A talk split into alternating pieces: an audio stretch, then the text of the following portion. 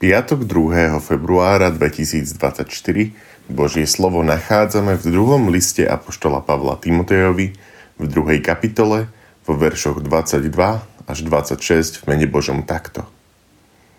Utekaj pred mladíckými žiadosťami.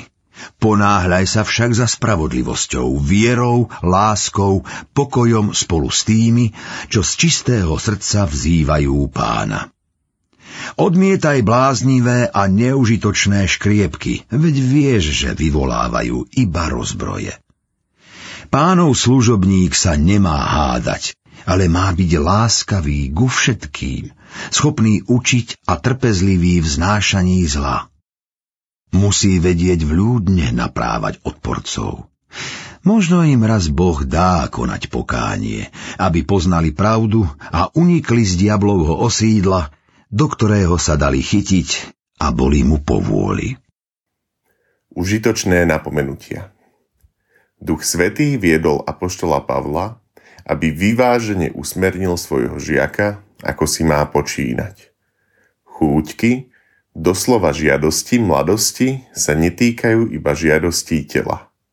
Je to pokušenie mať všetko hneď, byť okamžite uspokojený v akejkoľvek oblasti.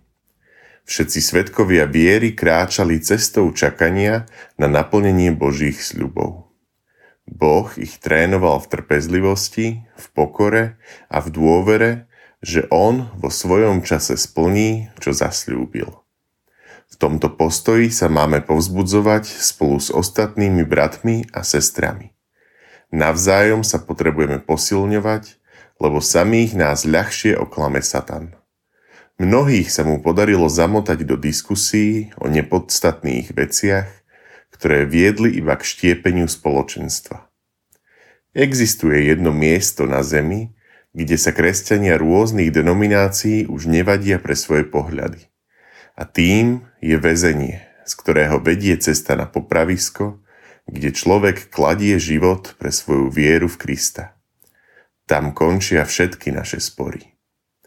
Pánov služobník, doslova otrok, zápasí o pánovu pravdu, preto dokáže znášať aj krivdu ako jeho pán. Bude žehnať svojim nepriateľom, ako sa modlil jeho pán z kríža za tých, ktorí ho odsúdili a posmievali sa mu.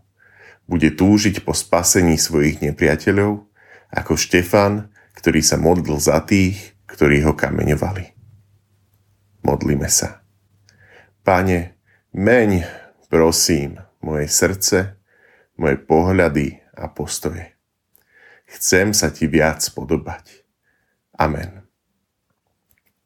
Dnešné zamyslenie si pre nás pripravil Ľubomír Ďuračka.